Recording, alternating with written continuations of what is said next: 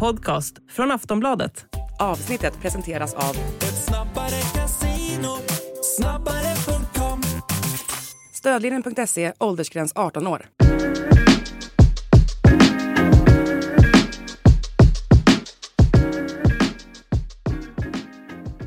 Allsvenska podden är tillbaka och det är jag, Daniel Kristoffersson och Makoto Asahara som ska ta er igenom det här avsnittet. Ett fullmatat avsnitt där vi först och främst ska snacka lite silly season och sen komma in på kuppen och sen komma in på lite framtida matcher i eh, för de allsvenska lagen. Men vi börjar med lite breaking news här, eller i alla fall det som har varit klart ett tag. Simon Sandberg blev officiellt klar för BK Häcken. Eh, det är tre treårskontrakt. Eh, Häcken presenterade honom här under morgonen. Eh, vad säger vi om det Makoto? Det känns som en rätt bra värvning för Häcken som redan har en bra och bred trupp. Ja, för, för Häcken är en jättebra värvning och på fri transfer dessutom en spelare som absolut han har sin skadehistorik och har varit borta en del matcher från och till i, i Hammarby men det är fortfarande en väldigt skicklig offensiv ytterback. Men den frågan man ställer sig på något sätt är ju vart det har skurit sig mellan honom och Hammarby. För, Ja. att, för att på något sätt, det, de är ju ute efter en ytterback och jag tycker Mm. ändå att Simon Sandberg passar profilen. Men det måste ju finnas någonting som gör, jag vet inte om det är kontraktslängd eller vad det är, men det kanske du har koll på. Ja, men det har ju varit lite, han blev ju erbjuden en lönesänkning där, men, eller i alla fall sämre villkor än vad han hade i förra kontraktet då. Eh, och det var det han blev lite Ja, eh, eh, bekymrad över. Men sen så var det ju fram och tillbaka där och han var beredd att ta Hammarbys bud, men då gällde inte det längre. Och det har ju varit mycket fram och tillbaka med Simon Sandberg och Hammarby och det känns ju lite konstigt måste man ändå säga när Simon Sandberg var ju väldigt bra, gedigen, han har varit där många år, han blev ju väldigt populär eh, bland eh, supportrarna. Eh, och sen då att Hammarby tittar på spelare som Yogi Ai, eh, Anton Krail, eh, ja Simon Strand. Simon Strand är lite mer av en rollspelare, man vill ha in lite mer power och en, en vad ska man säga, en liten som har lite, ja men den mentala delen. Så det kan man förstå att de vill honom, men samtidigt är det ju om man ska sätta alla de där eh, ytterbackarna så är väl Simon Sandberg den, och, ja, han är minst lika bra som allihopa, kanske till och med bättre då. Eh, och där tycker man, tycker väl i alla fall jag att Häcken gör en en fyndvärvning. Man ska säga det också att han kan ju spela högerback men också mittback. Har ju spelat i Hammarby en del och där kan ju nog Häcken se honom också. Martin Eriksson sa ju det eh, här när vi avslöjade det här i, i lördags att eh, han vill inte kommentera någonting om Simon Sandberg men han såg honom både som mittback och, och ytterback. Så han kan spela både och. Sen är det viktigt att poängtera också såklart att om det nu var så att det fanns en möjlighet att vara kvar i Hammarby, man kan ändå förstå Sandbergs val att gå till svenska mästarna, till en klubb som han fortfarande har spelat i tidigare. Den, alltså sportsliga anledningen är Champions League-kval. väldigt, väldigt förståelig på alla sätt och vis. Sen är det väl mer det här faktumet att det känns som att han i grunden ville vara kvar från början. Ja, så. Vilket gör det lite konstigt alltihopa, men utifrån de förutsättningarna såklart att det är en jättebra flytt för Simon Sandberg, det är en jättebra värvning för BK Häcken tycker jag. Och så bara hoppas att han, han får hålla sig skadefri för att det är en väldigt sevärd och duktig fotbollsspelare när han får vara. Mm. Och eh, igår då så blev det också officiellt, officiellt med att Degerfors lånar in Malmös anfallare Peter Gvargis på ett säsongslångt lån. Eh, där har man ju letat efter en anfallare ytter rätt länge då.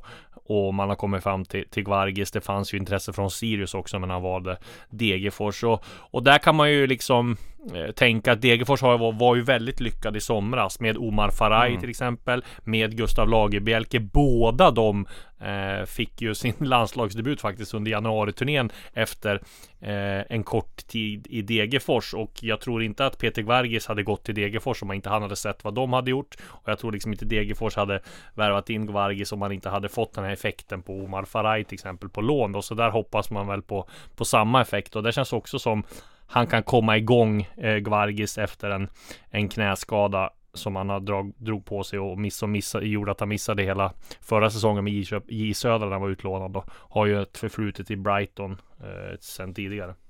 Ja, nej men för såklart att eh, han har sett, som du sa, vad, vad miljön i Degerfors har gjort för unga spelare som letar efter att lyckas ta nästa kliv.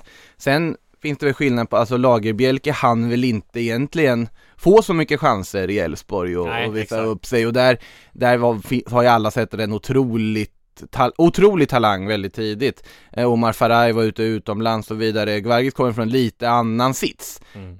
Eh, med det sagt så för hans del så hoppas man ju att det här blir lyftet. Det är en ganska naturlig ersättare för Degerfors del. Sen tror jag att Degerfors kommer få det svårt i år. Eh, känslan är det, de hade det svårt i fjol. Eh, det blir inte alltid lättare nästa år. Nej. Så att, eh, och tappa en spelare som Faraj såklart att det, det ger effekt. Ja, inte bara det, de har tappat Krail, de har tappat Carlén. Ja, ja, ja det, är, det är många spelare de har tappat såklart. Så att, nej, men eh, får se om Gvargis kan vara en nyckel för dem. Det lär han behöva bli Mm. om de ska klara sig kvar. Och så då mer silly season. IFK Norrköping har hittat sin vänsterback. Eh, Jaja Kalley eh, från eh, Groningen och Holland ansluter enligt Norrköpings tidningar och även Expressen har skrivit om det. Eh, vad du som eh, har stenkoll på Norrköping, vad säger du om den värvningen? Känns som att han får en ruskigt snabb spelare i alla fall, till skillnad mot för kanske Viktor Agardius som de har haft tidigare. Ja, ja men det är ju, de behövde en ytterback tycker jag så Mm. att det är väl, men när man såg förra säsongen, man roterade in Ari Skulason till exempel på den positionen så var det ju uppenbart. Nu var ju Jean Carlos de Brito skadad och det var ju en, han var väl tänkt att vara den spelaren, Mm. eh, fick ju aldrig riktigt chansen att vara det. Nu, eh, nej men med, det är en jättebra värvning tycker jag. Sen är frågan om det, hur långsiktig den är, om det Ja, det är ett lån. Ja, och det är väl det som är mer oroväckande Norrköping tidigare man värvar den typen av spelare Mm. Värvar ju dem permanent och kan sen sälja vidare och det är där man har byggt upp sin ekonomi på. Å andra sidan kanske inte han har någon framtid i Groningen heller med tanke på hur lite han har fått spela. Då blivit ingen Nej, det finns ju, finns ju möjlighet att köpa loss möjligtvis också såklart, men eh, fortfarande det är ändå en spelare som har spelat i Eredivisie. Det är en spelare som inte var helt utfryst ur, ur truppen där, så att det är en spelare med kvaliteter. Och framförallt är det kvaliteter som IFK Norrköping behöver. Så att eh, såklart det här är en jättebra värvning för, eh, för deras del. Mm. Och eh, sista då, eh, season eh, affären som blev klar eller som kommer bli klar här eh, ganska snart är ju Harun Ibrahim. Där var ju vi tidigt med och, och skriva om att AIK hade lagt bud på honom. Där var deras eh, eh maxbud 1,2 miljoner. Man la ett slutbud. Man ville inte ge, mer och ge sig in i någon budgivning eh, för, på en division 1-spelare. Man såg honom som ytterback där man trots allt har Erik Otieno, man har Rui Modest och man har några andra spelare som kan spela där. Eh, också Robin Tii till exempel kan spela där. Saker Boseidi kan spela där om, om det skulle krisa. Men man ville ha lite backup där så därför sträckte man sig lä- inte längre än 1,2 miljoner då. Eh, men där så kom ju Molde in i bilden. Eh, regerande norska mästarna som ska spela kvalat Champions League som snodde åt sig Veton Berisha här och som sålde Fofana till Chelsea för 150 miljoner som är väldigt mycket pengar. Så att eh, de eh, kom överens med Guys. Guys vill ju sälja till de högst, deras det högstbjudande eh, och som jag har förstått det så är allt klappat och klart nu. Han åker dit till Norge idag är det planerat för att skriva på kontraktet och genomgå läkarundersökning då, så att om inget oförutsett händer så presenteras det här ganska snart. Eh, där i Molde ska vi säga att de ser ju Harun Ibrahim både som ytterback men även som en, en sexa då som kan spela defensiv mittfältare. Han har ju spelat på väldigt många positioner och i Gais. Jag ska vara ärlig och säga att jag har inte sett honom så mycket eh, så jag kan bedöma vad det är. Men det är ju en talang utöver det vanliga. Eh, sen får vi se om han får sitt genombrott i Molde. Det känns ju som ett ganska stort steg ändå eh, att gå till Molde. Men det känns ändå som att han kan få chansen i en del matcher. Det är ändå de ska kvala till Champions League. Klarar de inte det så blir det liksom Europa League. Klarar de inte det Europa Conference League. Och Det finns många livlinor. Det finns många linjer och kan bli många matcher så Mm. att eh, Ja, det blir spännande att se. Jag vet inte, har du något att tillägga om Harun Ibrahim? Ja men det säger väl en del om att, alltså som sagt AIK hade också varit ett stort steg. Ja, på något sätt. Och sen, sen är det alltid med visst vemod man noterar talanger från de eh, lägre divisionerna i Sverige som väljer flytten till, ja, Norge eller Danmark istället. Och inget ont om Norge eller Danmark, men det är ju för man vill stärka allsvenskan. Mm. Man vill ju se talang och kvalitet fortsätta spela den svenska fotboll. Sen är det inte omöjligt att vi får se Aron Ibrahim återvända till allsvenskan förr eller senare, men samtidigt om det går väldigt bra, vilket vi såklart hoppas, då, då kommer han ju inte återvända till allsvenskan, då kommer han gå vidare. Men att man ser liksom norska elitserien som jag envist i huvudet först alltid vill kalla tippeligan fortfarande. ja men varför vill man det? Det vill Ja, man. men det, det, vi har ju växt upp med Ja. tippeligan, det är därför. Det är som att jag vill säga elitserien till hockey, SHL. Ja men det är ju det är just det, det säger väl vissa fortfarande också, Ja. eller på att säga, men Ja. nej så att eh, Nej, det, jag tycker väl det är tråkigt att många ser den flytten snarare, men det här är ju inget nytt egentligen att de norska klubbarna har mer pengar att spendera. Och, Molde är väl ett ex- exceptionellt. De kunde ju ta Veton Berisha 28-åring betala över 30 miljoner för honom liksom. ja, precis. Och, men det, Få fan pengarna. där är ju också en etablerad norsk spelare och det är Mm. absolut såklart att det är en jackpot för Hammarby att kunna göra den affären tycker jag med Mm. facit i hand. Mm. Eh, Även om det inte blev den värvningen man hoppades på från början så vart det i slutändan en plusaffär och det är ganska, ganska imponerande på så vis. Men eh, nej, vi får hoppas att det går bra för honom sen Molde är väl en av de miljöerna som, som känns allra mest spännande att gå till i Norge just nu med tanke Mm. på vad de har för track record av att Ja, liksom med Europaspelet som väntar, med ja, talangförsäljningen de har haft så att, eh, nej det, det säger en del om hans talang att Molde ändå plockar honom här. Eh, om vi kort då ska gå in på det som är kvar av silly season. Det är Hammarby som ska värva här. De vill ha in en ytterback, kanske två kanske en nia. Jag pratade lite grann med Jesper Jansson efter match, cupmatchen här och han var ganska tydlig med att det är en ytterback de söker. Eh, där har de ju gått bet på en del spelare. De vill ju inte lägga allt för mycket pengar där heller. Degerfors vill inte släppa Jogiaj. Eh, Anton Krail har de som ett backup-alternativ. Simon Strand går de för. Där är, ju, där är de ju inte överens med med Elfsborg ännu om eh, om övergångssumman, men jag fattar det som att eh, kommer de överens bara där med övergångssumman så kommer det inte bli något problem att och komma överens med spelaren själv. Han är ju från Stockholm och, och, och sådär och är ju inte första varet i Elfsborg. De har ju både eh, Hult, de har eh, Johan Larsson, de har André Boman som Boman som Mm. var med på på eh, januariturnén och han plockade av Jimmy Tillin så att eh, vi får se där om bästa polarna Stefan Andreasson och Jesper Jansson kommer överens. Eh, den lever fortfarande i alla fall Simon Strand och anledningen till att eh, Hammarby jobbar för honom då det är att om man ser historiskt så har ju sportchef Jesper Jansson och kanske framförallt det som behövs nu i Hammarby är lite Ja men en eh, spelare som är lite halvgalen som Simon Strand. Man behöver in lite power, man behöver in någon tuffing. Eh, nu har man visserligen Lorit Sadiko. Eh, man har Eh, ja men Fredrik Hammar, om man ska räkna Hammar, han är väldigt ung. Man har Kurtulus, men det kanske inte så, så väldigt många med det här liksom galna. Och tittar man på Jesper Janssons lagbyggen genom, eh, ja men han började i Helsingborg, det hade Adrian, Adrian Ga- Gashi som var väldigt eh, halvgalen. Eh, Man hade, han hade Nikola Djurdjic här i Hammarby också som han värvade och man vill ha in en sån spelare och där är ju Simon Strand eh, liksom det perfekta alternativet. En väldigt bra ytterback också. Ja, det det. ju ska man komma både- ihåg. Det är ju Ja. väldigt lätt att stirra sig blind på när han eh, slår ner kameror och allt möjligt. Men det, det är fortfarande en väldigt skicklig ytterback. Sen har han ju hamnat i ett jobbigt läge i Elfsborg. Och för Hammarbys del så tycker jag att det här lockar ju egentligen mer än att, eh, ja men gå på till exempel Degerfors-spåret. Mm. Det, det är en spelare som har varit med ett tag som, ja alltså kommer passa in bra där på något sätt. Sen absolut, det kan bli vissa negativa rubriker ibland.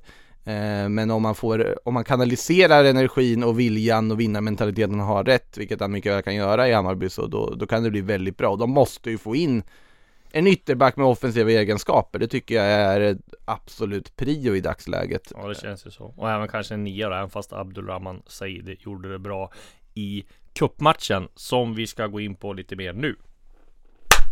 Ja, för det har ju varit eh, Svenska cupen omgång och gruppspel i eh, eh, här för eh, de allsvenska lagen och eh, jag var på plats på Tele2 och såg Hammarby ja men köra över Brage får man säga. Det var ganska jämnt i Eh, ja men i alla fall eh, ah, i början var det inte så jämnt. Hammarby var, var väl det bättre laget, även fast Brage stod upp rätt bra. Men det stod bara 1-0 fram till 83 där det blev en eh, liksom catch-up-effekt och där det blev 4-1 till slut. Mm. Där Nahir Besara återigen visar klassen. Jag tycker att Fredrik Hammar gör det väldigt bra på, på mittfältet. En liten Jeppe Andersen, lite eh, Erik Israelsson typ där som inte är rädd eh, att gå in i duellerna och en ur-Hammarbyare. Han är ju liksom, ja, han gick ju med i den här marschen, eh, supportermarschen här inför premiären, om det var förra året när han inte var med i truppen. Så att det är en väldigt, eh, väldigt eh, bra och lovande spelare, Fredrik Hammar, och som gjorde det väldigt bra.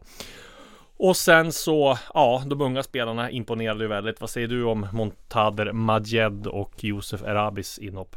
Alltså jag vill ju se dem få chansen i, i Allsvenskan här nu Mm. också, så jag ser ju inte nu, nu är det, det är ju väldigt lätt att dra allt för stora växlar av vad de sysslar med på en försäsong om man sysslar med en cupmatch mot Brage i mitten av februari. Mm. Men att Montader Majed har något alldeles extra, det kan alla se. Han, han har den här liksom Bara 17 år också. Ja men också förmågan där liksom den här självklarheten en mot en som är så otroligt svår att lära ut, den bara sitter hos vissa spelare på något sätt och han har ju den egenskapen. Mm. Sen såklart att det finns alltid saker att fila på, men han är bara 17. Men jag vill ju se en sån spelare faktiskt få möjligheten här. Eh, samarbete med Josef Erabi pratade han ju också om där, att det funkar ju som på, de, de förstår ju varandra som i symbios, att han vet att om man slår bollen dit så kommer Erabi vara där. Eh, och Erabi är också en sån spelare som på något sätt väntat på sin chans. När man ser Hammarby som plockat in många nya nior och det har inte riktigt funkat. Erabi har ju fortsatt puttra på i HTFF, väntat på sin möjlighet. Tycker han ändå tagit den de gånger han får chansen i A-truppen här också. Och det, den spelare jag, i alla fall jag gärna vill se också få chansen i Allsvenskan. Sen såklart, du behöver fler än en renodlad nia för att gå, långt under en hel säsong. Särskilt Ja. några Europaspel och allt, så jag tycker fortfarande de behöver värva någon. Men såklart att Erabi ska vara ett alternativ att ha i truppen. Och jag tycker att han visar att det här problemet inte är så akut. För det är en spelare som vet vart målet finns. För det är också en annan egenskap som är väldigt svår att lära ut. Ja. Eh, Erabi har det, det sitter i ryggmärgen på honom och han har egenskaperna för att kunna vara den här tydliga referensramen centralt som också vet vart målet ligger. Så jag tycker det finns väldigt mycket positivt att ta med sig där för, för Hammarbys del. Ja, stark som en oxe beskrev ju sportchef Mm. Jesper Jansson honom efter matchen. Och det var väl väldigt många positiva besked för Hammarby. Djukanovic visar prov på sin spelskicklighet när han hoppade över bollen där till Nahir Besara Mm. som, som satte 1-0. Tesvalde Teki gör ett bra inhopp, eh, känns som en klockren Ja, Marti Cifuentes-spelare. Eh, och så nämnda då eh, Majed Erabi och eh, även Fredrik Hammar. Så att nej, det, det känns som eh, Hammarby fick väldigt många eh, bra besked här eh, i, i första cupen. Så jag tror det var viktigt också att de gjorde fyra mål så att det inte blev bara 1-0 liksom. Jag tror det kan ge väldigt boost till de här unga laget. Ja, sen, sen är det också att det blir ju, det blir ju en svår del att då hur, om de är väldigt bra de här unga, blir det väldigt svårt att man kan ju stirra sig blind. Som sagt, det är en cupmatch i mitten av februari, vet inte vad de gör när det väl blir på allvar, när det väl blir allsvensk spel på riktigt. Nu var ju det här en tävlingsmatch, men samtidigt det är mot ett sämre motstånd. Mm. Man vill se de här spelarna få chansen i de stora matcherna och se vad det kan ge, men det vet vi inte än vad, vad de kan göra. Så att Eh, ur det här perspektivet, man, jag drar väl väldigt lite växlar av vad lagen, hur många mål och sånt de gör i kuppen. Jag tycker nästan det är positivt om man inte ser för bra ut i kuppen. eh, att det kan bli nästan lite väl då. Mm. Eh, vi kommer in på ett lag som såg väldigt, väldigt bra ut här sen också. Och vissa lag som kanske inte såg lika bra ut. Men, nej men såklart att det här var, det här var en bra start på tävlingssäsongen för Hammarby på alla sätt och vis. Sen finns det fortfarande positioner de behöver förstärka, ytterbacken var vi inne på. De behöver en till offensiv spelare. Sen är det också hitta rätt, nu blev han ju skadad i och för sig, men hitta rätt position för Mikkelsen. Ja. För den ser man inte riktigt tydligt var han är tänkt att spela. Jag tror inte att falsk nia är positionen han ska i alla fall. Nej. Nej men det är lite tungt där också då. Om man ska ha något negativt så Mm. var det att han åkte på en sträckning och blev borta ett tag i alla fall. Men det verkar inte så allvarligt. Men han skulle vara fit till den allsvenska premiären var hans Mm. mål i alla fall. Om vi går vidare då till ett lag. Det har ju varit mycket blandade eh, insatser här från de allsvenska lagen. Om vi går vidare till AIK då så var det bara 1-1 mot Västerås. Vi får ge Kalle Karlsson, vår kollega och tränare, manager i Västerås Men beröm för han tog en coachpoäng. Det blev 1-1 mot AIK där det faktiskt kunde ha stått eh, Ja men i alla fall tre eh, Västerås hade kunnat gjort tre mål i början där. De var väldigt eh, eh vassa men sen så spelar AIK upp sig. De gör 1-0. Västerås tar ledningen genom Ali eh, som jag tycker var en väldigt bra, ser väldigt bra värvning ut för, för Västerås. Såg vass ut. Men AIK får med sig 1-1 och har ju bud på fler mål. Kanske ska de ha straff där när Omar Faraj drogs ner. Men Omar Faraj gör i alla fall mål. Viktigt för honom tror jag. Men eh, ja, oavgjort är ju inte riktigt vad AIK hade tänkt sig. Nu ska vi komma ihåg att de hade en del spelare borta. Keita har inte fått arbetstillstånd. Magashi är skadad. Milosevic var, var inte heller med. Fischer börjar på bänken. Men ja, vad säger vi om AIKs 1-1 mot VSK? Ja, alltså om man tittar på kuppmöjligheterna så har de ju Varberg och Östersund i gruppen i övrigt. Så att såklart att det fortfarande går att ta sig vidare från den här gruppen. Eh, med all respekt mot eh, Varberg och Östersund. Men, eh, men nej, jag, jag drar, jag tycker inte det är läge att trycka på någon panikknapp för det här. Nej, det, det ska man. Eh, sen, så, sen finns det vissa, där man kan ta med sig positivt ur AIKs del Att Viktor Fischer ser så bra ut som Ja. han gör när han kommer in eh, är ju ett tecken på att eh, det här lilla, lilla omet, om han håller sig skadefri, om han är tillgänglig, eh, vilken extremt positiv injektion det här kan bli för AIK och hela allsvenskan egentligen. Mm. Eh, sen är det ju, vi ska komma ihåg också att det här AIK är ju helt nytt. Det är ett nybygge, det är en ny taktik, det är en ny spelidé, det är ett helt annat AIK än det AIK som avslutade förra säsongen med vissa undantag såklart. Så att det kommer ta tid. Mm. Och vi var i februari. Och, och att hitta ändå positiva tendenser som att ja men Omar Faraj får göra mål direkt och komma igång. Ja absolut, John Guidetti såg inte ut kanske som sitt bästa jag på något sätt men samtidigt Ja, hur lätt är det att motivera sig i en Svenska cupen match mot Västerås? Ja, Dessutom hade han väl, jag tror att han hade känning i baksida lår också så Ja. han skulle bara spela 60 minuter och ja och det är på något sätt, det, det, det finns inga växlar att dra där än tycker jag sett vissa som undrar liksom hur han kan se, se ut, vara i den här formen nu efter en, en halv säsong men det är också försäsong fortfarande. Mm. Ska komma ihåg det. Så att ja, det är såklart att det är en missräkning att bara få 1-1 mot uh, VSK här men uh, det finns mycket tid kvar fortfarande att eh, reparera saker, fixa saker, finslipa saker inför säsongen. Jag tror vi kommer få ett väldigt eh, konkurrenskraftigt och starkt AIK den här säsongen i alla fall. Ja så känns det, jag tyckte Modesto såg riktigt bra Ja, ut det, också. bara det är ju ett positivt ja. tecken. Man vet ju inte riktigt. finska värvningar har ju varit väldigt upp och ner får man säga. Ja, nej men precis. Det är väldigt svårt att veta hur kommer de för en Ja, Veikkaus liga håller inte i närheten samma nivå Nej. som allsvenskan. Albion, Och det- Albion Ademi var ju så ruskigt hypad när han kom Han var ju otrolig där ja. borta och sen vart det inte alls rätt. Eh, att Modesto ändå såg så här pass pigg ut från början är en väldigt positiv signal för AIK om inte annat. Mm.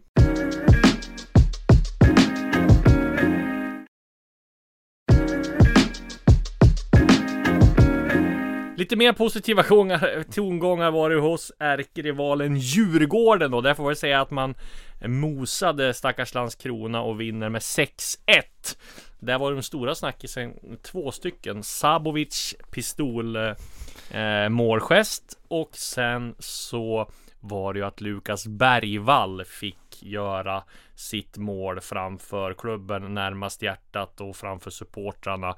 Eh, och då han var eh, väldigt eh, glad efteråt och lite känslomässig mixade zonen berättade eh, kollega Malin som var på på matchen här så att ja det ha, men hade man, det känns också som man hade lite på känn att Djurgården skulle vara så här långt fram. Vi har pratat att Djurgården inte har gjort speciellt mycket i truppen. Man har tappat eh, Hjalmar Ekdal, men man har ersatt, eh, ersatt med Carlos Moro, Moros Gracia ganska snabbt som har kommit in Mm. bra i laget. Oliver Berg var på plats tidigt. Så att det var väl ganska naturligt att det skulle se ut så här bra, eller? Ja, de, de, de är ju så pass långt gångna och det finns ju inte någon form av taktisk revolution som pågått. Det har inte varit någon spelarflykt på så vis. Såklart Hjalmar Ekdal är tapp, men som sagt de ersatte honom direkt. Oliver Berg Tidigt. Ja, Oliver Berg kom in också tidigt, ett komplement till och liksom en förstärkning av den, den spelare jag ändå tog med mig också, det blir väldigt spännande att se vad han gör den här säsongen, det är ju faktiskt Gustav Wik. Ja, verkligen. Alltså för,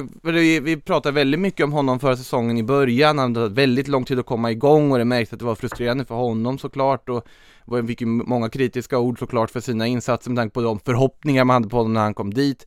Sen kom han ju igång i slutet av säsongen, ska vi ge honom och var ju väldigt tongivande stundtals med. Men eh, det här kan ju faktiskt, när alla pratar om Oliver Berg och Edvardsen och, så, och Bergvall givetvis såklart så vi ska inte glömma bort Gustav Wikheim, jag tycker att han visar här att det här kan bli hans säsong som Mm. väntar. Ja precis och det får man säga där också något mer positivt för Djurgården gällande Hjalmar Ekdal är ju att eh, hans eh, en riktigt oväntad miljonbonus kan ticka in för Djurgården. Eh, Övergångssumman kan stiga rejält. Med tanke på att när Ekdal värvades så skrev man ju först in en i övergångssumman då. Det var ju 30 miljoner ungefär där. Ja. En del var bonus relaterat att de skulle gå upp i Premier League. Ja. Men det var ju inte så stor eh, grej för det visste man ju. De ledde ju med 17 poäng eller 15 Mm. poäng när han gick dit. Så, så det att han skulle att de skulle gå upp i Premier League var väl liksom ingen sådär avgörande för, för en stor bonus. Men däremot så värvade ju Burnley honom på sikt. Så att där skrev man in en Eh, liksom en prestationsbot att spela han eh, hälften av matcherna som var kvar. Jag tror att det var 18 eller 19 matcher Mm. kvar när han skrev på. Så skulle dels han få en jättelöneförhöjning och dels så skulle Djurgården få en rejäl eh, flera Mm. miljoner i, i bonus. Och nu har han ju spelat åt sin ordinarie eh, startplats direkt. Så det är bara fem Ja. matcher kvar eh, som han har på sig för att infria de där eh, bonus för att bonusen ska ticka in och där känns det som att Djurgården kommer Det få ännu mer pengar. Det där är intressant med när man förhandlar sådana här bonusar tänker jag mig också att det är en väldigt svår balansgång Alltså som köpande klubb såklart Mm. att men du, du vill ändå se att men, okej, vi är redo att betala om det här faktiskt visar sig vara en lyckad värvning Mm. Det är väldigt svårt för en säljande klubb att argumentera mot Nej men vi tror inte att han är så bra så att han löser det här så att för dem Ja men ni, ni, vill, ni har ju en jättebra spelare som Ja. ni kräver jättemycket pengar för Exakt. Såklart ni tror att han kommer slå sig in här, eller hur? Precis. Det är väl väldigt svår balansgång, men här verkar man ju ha gjort rätt i, i bonusskrivningarna Ja, och verkligen. klausulerna i det här avtalet uppenbarligen för att han har ju slagit sig in och gjort det väldigt bra så att men, men Djurgården är ju den klubb som har kommit allra längst och är allra mest kompletta just nu. Det är ju för att de inte har förändrat några grunder egentligen. Nej. Och det finns ingen anledning att tränare. förändra grunder och de skulle inte, absolut inte förändra några grunder inför Europaslutspelet som väntar för dem också.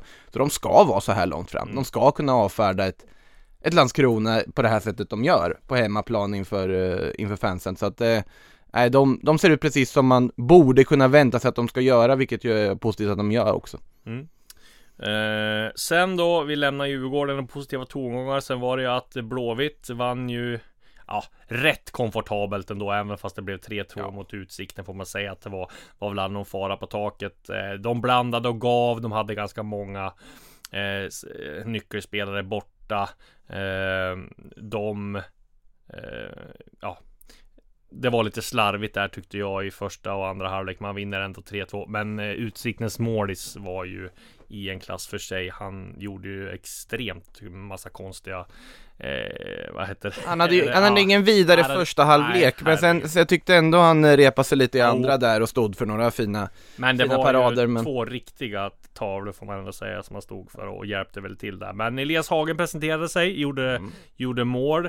Abdullahi är ju en helt annan spelare nu än vad han var förra säsongen. Tyckte han var väldigt bra som Emma. Markovic går väl att säga samma sak om Ja, också precis. egentligen, i alla fall ett annat annan spelare än var i en annan kamratförening så att säga. Eh, så att det, det blir väldigt spännande att se om man kan visa den här potentialen som uppenbarligen Stig Torbjörnsen sett i alla fall och insisterat på med tanke på att han värvat honom inte bara en utan två gånger förra Nej. året. Eh, ganska fascinerande, det är inte ofta man ser det här på en säsong. Men eh, ja, om han, han är ju en joker som sagt. Skönt att Hagen får göra mål direkt. Ja. Sen absolut, det finns vissa defensiva frågetecken i hur man ändå släpper in två mål mot ett lag som Utsikten och hur försvarsspelet ser ut på de målen. Men återigen, och jag kommer säga det massa gånger och eh, låter som en eh, repad LP-skiva, men det är fortfarande mitten av februari och försäsong. Mm. Så att eh, nej, det viktigaste är att ta tre poäng och få vissa positiva svar, vilket jag tycker ändå att Blåvitt får här. Ja, precis. Eh, och eh, om vi går vidare och så skrällde ju, vad heter det, Örebro mot BP och vann. Kanske inte så oväntat. BP är inte sådär jättelångt fram i sina förberedelser. Har en ny tränare i Olof Mellberg och sådär. Och eh, har ändå fått behålla Oskar Pettersson. Men BP tror jag tar de här matcherna i kuppen som träningsmatcher. Eh, går vi vidare så var det svenska mästarna Häcken då 5-0 mot J Södra får vi säga är en, ett ruggigt statement. Samma sak där får man Också säga. ganska komplett. Ja, eh, får man säga. De har blivit av med Jeremejeff men sen har de varit eh, ganska Helsingborg noterade jag på tal om 5-0 också, att det Ja. såg ändå ganska positivt ut. De, de verkar ju ha inlett någon form av eh, jojo-verksamhet kan man väl säga där, för att jag tror att de kommer ha ganska goda möjligheter att eh, ja, springa upp igen. Så att säga.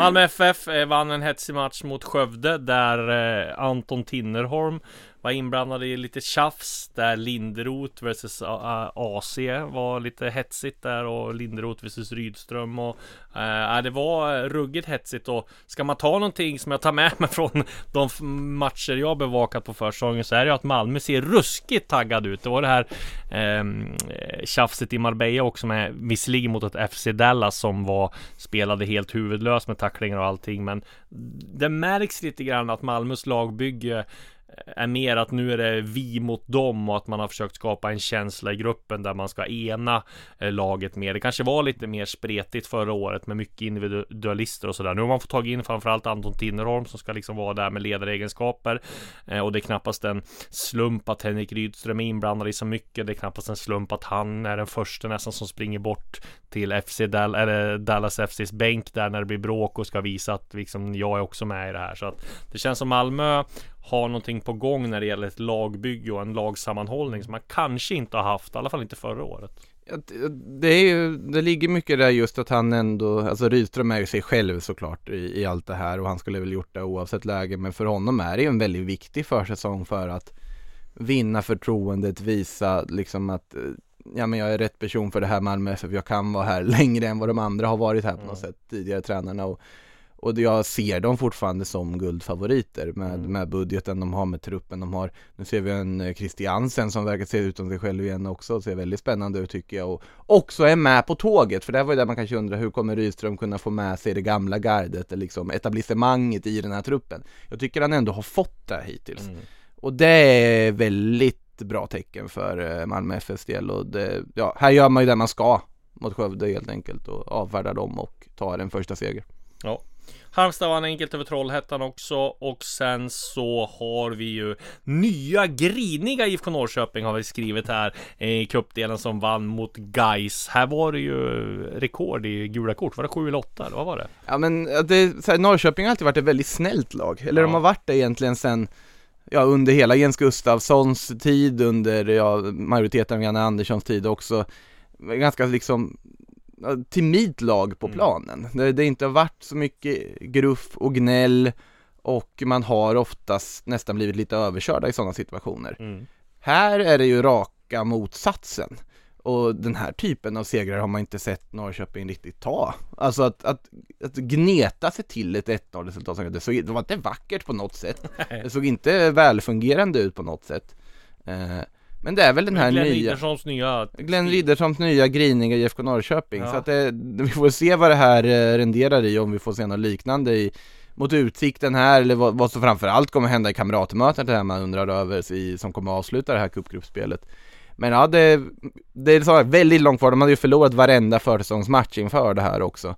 Eh, vilket är en bedrift i sig nästan. Men eh, ja, nu fick de en seger. Ja, men jag Ja. tror att det var viktigt ändå för Norrköping och jag tror att eh, när de får in de här värvningarna då som med Kalle och och, och det här så tror jag väl att de borde kunna få ordning på det. Men ja, det blir ju som sagt Norrköping och Göteborg kommer få det tufft att slå sig in på topp 5, topp 3. Ja, ja det, det, det, det blir väldigt svårt. Sen, sen är det ju, jag läste långa intervjun där med Riddersson som vi hade publicerat, var väl Ja. kollega Wagner som hade gjort den. Exakt. Eh, det var lite anmärkningsvärt ändå när han pratar om ganska tydligt att man inte att man ganska snabbt har fallit ur toppen av hierarkin. Mm. För den tidigare inställningen till IFK Norrköping har ju varit att man ska slåss om, om Europaplatser och slåss om titlar. Eh, I alla fall har man känt det på truppbygget utifrån ekonomin och sånt. Nu är det ju ett annat läge. Och det är mycket upp till bevis på spelare man inte riktigt har så god koll på. Som Vito Hammershöj, Mistrati som kommit in. Så kommer Ja, han... han blir, ska bli spännande att se. ja men han kommer ha en jätteviktig roll och värvats med en han jätteviktig tar nummer roll. 10 också va? Jo, jo. Jo. Eh, kör med Vito bara också verkar det som. Eh, men ja, sen såklart Sigurdsson är ju, när han är i formen av allsvenskans bästa spelare. Kristoffer Ja. Nyman, om han får lite skadefri, kommer ju vara hur viktig som helst som har förlängt med. Men sen är ju frågetecknen ligger där bak i backlinjen. Du har ingen tydlig eh, försvarsledare tycker jag som kanske behövs. Får se om någon kan utvecklas till det. Mm. Och eh, nu ytterbacken verkar man lösa med att Kalli kommer in, vilket jag tycker är en eh, väldigt smart och vettig värvning. Men äh, det är mycket upp till vis och väldigt, väldigt svåranalyserat IFK Norrköping så här långt och då var det väl anmärkningsvärt ändå att man Det blev så grinigt som det blev mot Gais. det förväntar man inte riktigt i en uh, cupmatch i februari. Och med de orden så avslutar vi veckans avsnitt av den allsvenska podden. Vi är såklart tillbaka nästa vecka då med mer matcher, mer silly season och allt vad det innebär. Tack för idag! Du har lyssnat på en podcast från Aftonbladet. Ansvarig utgivare är Lena K Samuelsson.